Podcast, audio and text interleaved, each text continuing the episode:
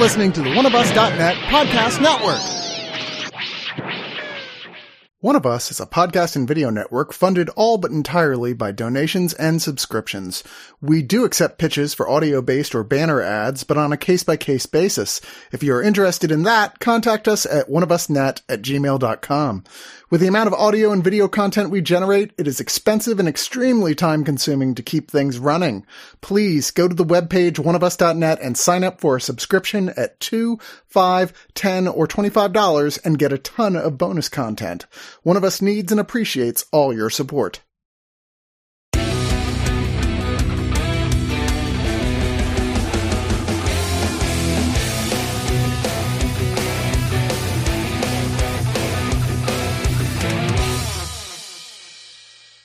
Hello, this is Bradley Martin from the future. And in the future, the Earth, here we go again, it's trashed due to climate change, war, humanity in general, poor legislation. Uh, the oceans are full of trash. Thanks, Aquaman. Mankind says, How could it have come to this? So they build space stations between Earth and the moon, and humanity is saved for a while. Eventually, those space stations decide Civil War? Civil War? We're humanity. I mean, we got a war against something. It might as well be each other. Enter the greatest soldier that ever lived, Young Jung Yi, or The full metal bitch. I was going to say Captain Korea. yeah. And she's incredible. She's amazing. She is the hope of one of the space stations in the future.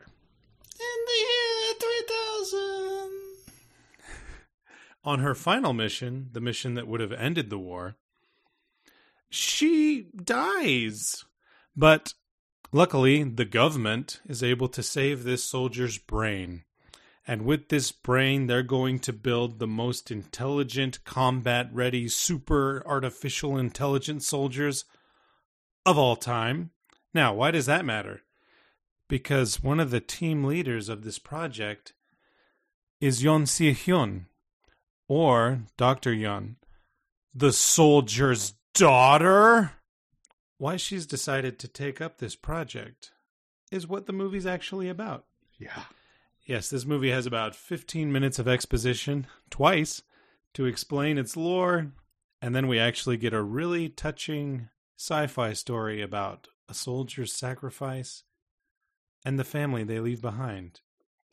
Regret, guilt, and a little bit of that, uh, you know, I would say a lot actually, of that sudden out of nowhere train to Busan heart. This is the Netflix film Jung E written and directed by Sang Ho Yeon, which, as I mentioned earlier, famous for Train to Busan, Peninsula, Seoul Station. You could just say the first one. Yeah, Train to Busan is excellent. That is still this uh, director's masterpiece. But we're going to talk about Jung E today, and how does that measure up to his body of work? With me today to discuss this sci fi feature, someone who will always be sure to make sure his AI is more Asimov and less Bradbury. Luane is with us. Hey, how's it going? Does that track? Did that reference even track? Yeah, it's good enough. I can Google it. Someone who's called a puppet but is more alive and human than all of us. Doggett is with us. Ghost in the sh- I mean, uh, uh, machine gun Doggett. So the film opens up with a really cool, I think, action sequence. Reminded me more of RoboCop than say Edge of Tomorrow, which this film also seems a bit inspired by. Reminded me of Red versus Blue. Yeah, Red versus Blue. you got robot troops, robot dogs, a soldier who is alone. That's the uh, legendary soldier, Yoon. And then we find out this isn't real life that we're watching, but a simulation of that final battle. And by redoing this simulation over and over again, perhaps they can create the perfect combat ready AI. Now, as Sean Connery said from The Rock, you must never hesitate. There is a bit of hesitation in the simulation by this AI creation. But why is it hesitating? That therein lies the mystery, and therein lies the future. Why am I crying at this cheesy sci-fi movie?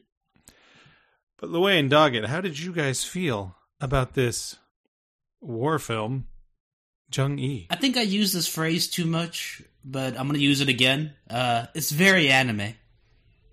Yeah, Yeah, yeah, Yep. I agree. The uh the the science is kind of interesting too. Um one of the things that you didn't mention because you had a lot to talk about was when captain korea goes on her mission her ch- her her daughter is still a child and now she's like an adult in like her 40s so it's taken them decades to get to where they've they've been able to duplicate her brain and they literally are programming the neural pathways of the brain just like human beings sort of develop the the pathways in their brain where they make connections between stuff. So the science is interesting at least in a sci-fi way and i i guess realistic. Um the there are some elements of it which I'm not going to get too deeply into because it might be spoilery, but there's some elements of it that as a parent I had figured out fairly early in this. Like when they're talking about the yellow pathways and and that sort of stuff, I'm like, "Oh, I know what that is and I know why that's different." Um but uh, yeah, I was expecting a lot more robot combat than this movie actually featured. Now, the robot combat, believe it or not, uh, really heavy in the CG, but the CG isn't It's it's Korean CG, which makes it different. what makes it looks like, oh, this is stop motion, and then you watch it long enough and you go, oh, it's not stop motion. It's just not caught up to a Hollywood blockbuster. I didn't think it looked terrible, and the style in which it is shot is very fun, like a video game, or as you pointed I out, mean, it looks an as good as The Mandalorian. I I would say no on that, actually. That's I, I will say that it is better than a lot of Korean uh, FX that I've seen in other like horror and sci-fi flicks. It, yeah, I'd agree with that. it does the job. Like, I mean, exactly. there's yeah. no point where you're like, okay, come on. well, it's Although the the the rollerblading robot near the in the that shows up near the end of the flashback with the battery in its ass, that was kind of a weird design, but yeah. You have to shoot the battery. Where is it? The ass. Like, oh, okay. it's in the rear of the unit, which Yeah. because it's crouched like a dog means it's basically right in its ass. Speaking of Yeah. ass, there was a scene in this movie that involves a Uh-huh. thong that made me realize that's what else this is reminding me of. This is there's a Uh-huh. little bit of Evangelion spread on this. It's like, oh, how franchising is kind of shitty and fucked up. I, I was actually when that sort of reveal happened, I'm like, you know, I'm kind of surprised it took that long to develop that. Yeah, same. I mean, they foreshadow it early. The chairman of the board, who has some secrets of his own. Well, secrets from some of the employees, and other ones get to have that type of no, you know, knowledge about what's really going on here. Let's just say that uh, his secrets rhyme with messed world. It's it, it it makes you wonder what's more insulting, that or like the action figure. And it's like, oh, either way, I'm being controlled against my will. Well, yeah, with the, see, and that's another element that was interesting when they get into it, and they talk about the the the different the type A, B, and C, um, like brain downloads, and what that entails. Like, if you can afford it, you get to maintain your identity as an actual individual who still has rights, and then you get down to the C scale, and you're basically a commodity, and uh, it's a little spoilery, but Captain Korea is a C unit. So commoditized like you wouldn't believe. Like the well, you would because if you're familiar with American capitalism, they're going to make action figures and everything and all the different Oh my designs. But, like, god, this is the darkest timeline. They're gonna make a thick Amelia Earhart. For me, on on those type of reveals and that kind of conversation about what makes a war hero a war hero, thick cake. But Yeah, you see American Sniper? no, no, edit, Brad, edit that out. no, Brad, don't. Let's just say the next time I play Mass Effect 2, I will not be whoring my voice out to "I'm Commander Shepard and this is my favorite store" all over the Citadel because this uh, this movie gave me a lot to think about regarding that. So you you're finally ready to accept that AI could become more than just our servants, Brad? That they could be our equals? I mean, it's such a laughable idea, but Kill him first. Him first. Don't leave. I say thank you to Siri. I'm not a monster. so we do have, before we get into final thoughts here, we do have a wild card in the cast. What would you say his job is? He's how like the CO, but like the CO that's representing the actual CO. What's that Tim Cook? job called? The Tin Cook? Is that what you said? I'm, I'm making an Apple joke. I don't know, Brad. I went to an American public school. I don't know these terms. He's like a project director, maybe. I don't know. He's he's like the Yeah. public face of the program. Um, meanwhile, Captain Korea's daughter is the one doing the actual work. Right. Dr. Yoon is the one doing all the work. There's this man named Kim Sang Hoon, who is pretty much the right hand man of the chairman, uh, Kim Sang Hoon, played by Ryu Kyung Soo. Incredibly charismatic salesman, but everyone kind of looks at him like he's a clown. And I always thought that was kind of interesting. In American films, they're like, yes, this is the guy we want. Wolf of Wall Street guy, we love you. But every military guy and chairman in this film looks at uh, Kim Sang Hoon, this charismatic P.T. Barnum type salesman, and they kind of snicker at him like, "What do you? What is this clown on about?" How did you guys feel about that? And what, what's the theme here to make the marketing guy and the PR guy and the we need this AI combat to change the world guy into kind of a circus? They're flim flam men. Yeah, Yeah, I mean, I think when you called him a Barnum earlier, that that probably is the job, right? Like it's yeah, yeah. You know because they've they've been at this project for quite a while, clearly, and he's the one who keeps doing the little presentations. Like, no, really, this is totally worth it. Watch, check this out. Yeah. Um, but he's also the first one who's willing to like shoot one of the prototypes to see if that changes how anything works. Yeah, he's certainly passionate about the actual job. I wouldn't say he's a con through and through because he actually wants to accomplish what the scientists are also trying to accomplish and make his chairman proud, which is also, you know, it kind of had hints of uh, Oh, he's Smithers. anti-capitalism there. Yeah, Yeah. He's like, I just want to make my chairman proud. He's a genius. His dream should live on forever. And he says these words with conviction. Maybe not all his sales pitches have that type of uh, conviction behind them, but the love of his chairman is unconditional. And there's a twist there, which is kind of neat, but kind of, are we doing this again? I again? mean, Brad, really I'll I'll? I'll go ahead and talk about the twist. There's that scene where he's like he's in his bed sleeping, and the windows open, and the specter of the chairman flies in, hovering over him in a dreamlike fashion, and he reaches towards him, but just can't. He just can't get to him, Brad. That might have been The Simpsons. Okay. I, I, it's one of those two. Well, I did want to talk about the tech in this. You mentioned earlier the robot dogs. What did you guys think of this Gears of War, except lacking a chains, you know, chainsaw type of machine guns they had? It seemed to be full, you know, full magazines of endless ammo with the grappling With hook. the- I was going to say don't with know a why- cable gun, which is a nice yeah, touch. cable gun, very fun, and combat ready, uh, incredibly light. She was doing Showtime kicks all over the place with this thing on her back. A Showtime kick is when you kick off the wall and do a roundhouse, or a you know, head kick to someone. Those were happening left and right. And I wanted to say it was about to get tedious, but then she did it a fourth time, and I said, okay, I'm back on board. That's a really cool way to kick someone in the head. I mean, if it works. Yeah.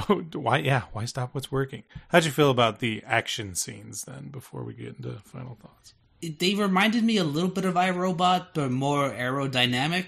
And how, how do I put this? The um, the impact wasn't there as much, but aesthetically, how I was looking at it, I was still entertained. Like I said, it's like watching a live action anime, uh, and on that level, the action passes for me. Very good. All right. Now, we did get a sequence where to set up the simulation, they pretty much have this AI in a robot brain, in a robot body. I'm sure I'm messing up these robot terms. Just on a big platform a la Rick and Morty, where everything moves, the ground moves underneath like a treadmill, and the world is created around it as it moves around. Are we any steps closer to that actually being a form of entertainment to be sold to people like me who think they they can play war safely in a video game experience? I mean, Civilization 10 would probably be pretty good. so let's carry that then into our final thoughts. Luane, how'd you feel about Jung E? Uh, it's fine. Um, it looks good. It sounds good. The action when we get it is good. Um, I didn't expect it to. have. I should have because Train to Busan, but um, I didn't expect it to have the heart that it did. It got a little dusty in the room where I was watching it for a while. Um, there are some elements I don't want to get into because I don't want to spoil any of the sort of surprises for some of the people. Um, but if you're a parent watching this, you're going to figure out a lot of stuff a lot faster um, because you're going to recognize what it is. Um, and there was uh, one element where Dr. Yun was concerned about sacrifice, right? Like whether or not someone would have really been willing to make the sacrifice that they did. And I thought, well, yes. The only reason you're concerned about that is because you're the child. If you're the parent, you'd know what the answer is. Um, and she gets to make that decision at another point too, which I think is a nice sort of counterbalance in the story. Um, this is good, and it's it's actually it's better than Netflix good because a lot of stuff on Netflix is always sort of missing something. Um, this is this is eh, three and a half out of five uh, cable guns on your gigantic automatic laser machine gun thing. Excellent. Doggett. I I thought it was an I thought it was an okay film. I can't say I was bored, but I was I'm not going to say everybody should drop what they're doing and and turn to this immediately. If you like sci-fi, watch it. If you liked um how do I put this? Smaller scale sci-fi, like stuff like maybe District 9 or even Moon where it's not the stakes aren't the end of the world. The stakes are maybe you don't want your mom to be turned into an action figure. and and on that level, I, I, was entertained, and I was like, okay, I would like to know what happens at the end. And it's not speaking that highly of the movie, but I think it's I think it has an audience, and they should seek it out. So I'm gonna give this six and a half out of ten uh, moments. I said, "God damn, she's thick" in that one scene. oh boy. Don't tell me you didn't think the same thing, See, Brad.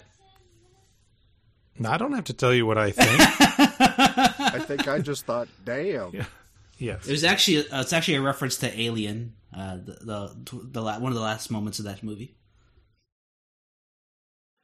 So for me, I love sci-fi, but this type of sci-fi is a little frustrating because sci-fi it's about big ideas that you modernize and show to an audience through the future and through really cool action sequence and through the idea of maybe humanity could be like this someday or it's like this now. Dun dun dun. But there's like 50 big ideas in here, and the film itself even knows it doesn't have any time for all of them to really flesh anything out. As far as the story between Dr. Yun and her mother, Captain Korea, brilliant. I loved that. This was an absolutely incredible performance by uh, Kang Soo Yeon, and uh, God rest her soul. Rest in peace, of course. She did pass away, and this film was dedicated to her, is my understanding. It sucks because her performance, brilliant. I would say watch it for that. But if you really want to see a masterpiece from this director, this could be your gateway to it, and that's Train to Busan. Everyone I know who's like, no, I don't read subtitles, no, I don't watch foreign films, they, you know, sing its praises. Lots to think about, but then the movie's not interested about exploring them because it's strapped for time. Uh, not a big fan of the shot for shot I Robot Will Smith movie towards the end of that third act. That was odd. But, you know, maybe he was a fan. Big takedown again for commercialism and privatizing identities for marketing, which I hate. Like, I hate the idea that companies can literally own an identity and sell it. You know who I'm talking about, NCAA. So I'm going to give this, let's go 7 out of 10 robot dogs with butt batteries. For a second, I really thought you meant one of us.net. Like, we were going to discover, like, a Doggett action figure, a uh, Wayne action figure, a Bradley action figure, but you got to buy every kid separately. I'd be so mad, but I would own one. I'd Oh, be yeah. like, "How could you do this to us, Chris? But can I get a couple of those Brad action figures?" I dude, I just I just want a Doggett puppet. yeah.